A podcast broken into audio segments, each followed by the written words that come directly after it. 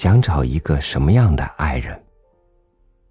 或者说，你对你现在的爱人满意吗？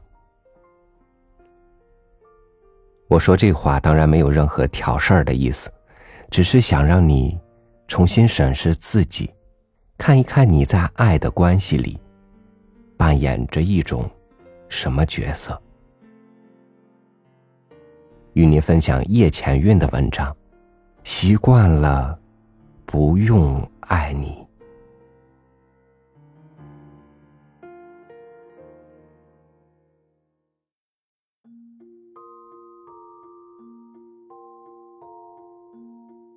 桌上的菜上齐了，酒也摆好了。他呆呆的看着妻子忙进忙出的身影。往常，他早在享受着丰盛的晚餐了。妻惊奇的问：“你怎么还不吃呢？”他说：“你还没给我筷子呢。”妻轻笑着递过筷子，然后又忙着去张罗牲口们的粮食。妻子知道，但凡上了餐桌，他必定就是家里的老爷，而他每每享受这样的待遇时，也从不会有些额外的客气或是礼貌。妻子习惯了这样的方式。每次在倒酒盛饭后，必定赶紧递上筷子，让他先吃。若是忘记了递上筷子，他一定一直端坐着，哪怕筷子就在他举手可得的地方，他也从不愿伸手。有一次，妻一进家门，就看见了桌上的杯盘，一个等饭吃的丈夫正在吸着水烟筒。眼皮也不抬的说：“你总算回来了，我饿的前胸贴在后背上了。”一向温柔体贴的妻子一下子没了好气。他说：“如果我死了，你喝西北风去啊？让你洗个碗你都不会。”他惊奇的抬起头来，一副无辜的样子，说。我洗了呀。七说：“你洗了吗？在哪里啊？”他指着柜子上那个碗说：“你看，在那里呢。”七看着那只孤独的碗，哭也不是，笑也不是。原来，说让你洗了你的碗，你就真只洗了你吃饭那只碗呢。他说：“是啊，你不是让我这么做的吗？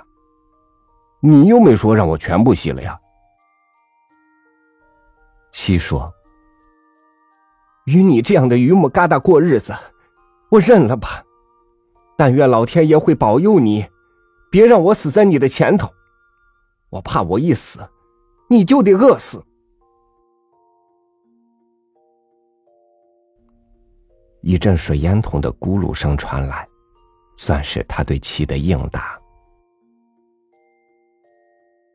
他说不来什么温存的话语，也做不来什么能让妻子一下就高兴的事，只好闷着头吸着那根长长的竹筒，烟经过他的嘴巴、鼻孔、两指之间，燃烧成一种叫做生活的东西。他们相守在一起，早起日出，晚伴月亮，不知过了多少个春秋。孩子们一个个另立了梧桐树，他们依旧住在漏雨的老屋中。男的做些木活、灭活，女的勤俭持家。他们早已习惯了长久以来形成的生活方式。突然某天，七说胸部疼痛，还来不及去医院，他眼睁睁的看着他死去。不到六十的花甲，他痛哭失声。他说：“天爷呀，你睁开眼，别惩罚我们呀。他只是讲错了一句话，你怎么就当真了呢？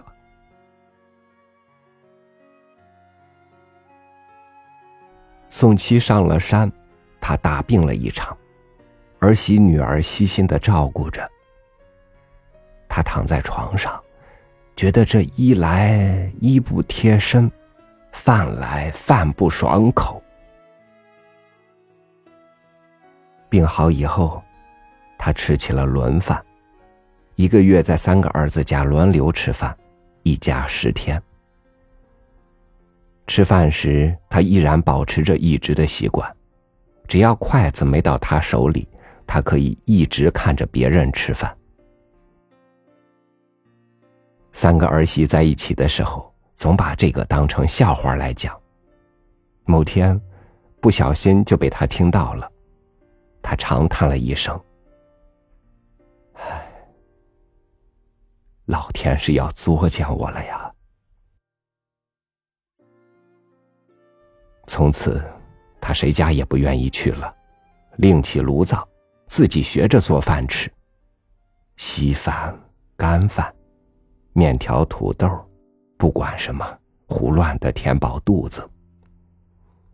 但他不管吃什么，总是要摆上两只碗，亲手递上筷子，自言自语的说：“吃饭吧。”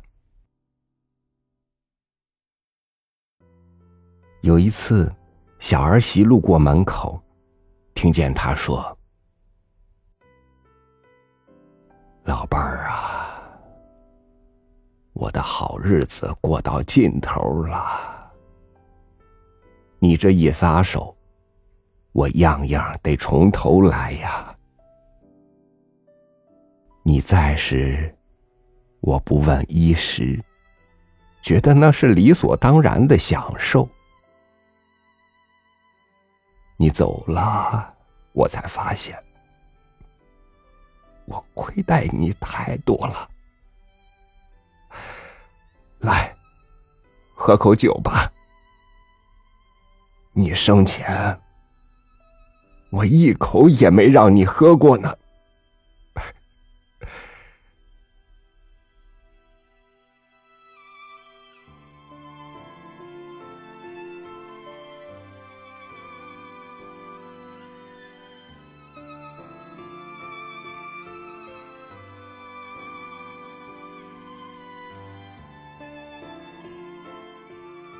初相爱的人，在温柔和浪漫里互相试探，然后在岁月的催化下，慢慢有了相对稳定的相处方式。爱，也成了两个人之间的习惯，很少提及。但当爱隐藏于生活点滴的时候，它就变质了，或者说就不在了吗？它一直在。当你的习惯被打破的时候，你会在深深感受到它。但到那时，它可能真的就要不在了。感谢您收听我的分享，我是超宇，祝您晚安，明天见。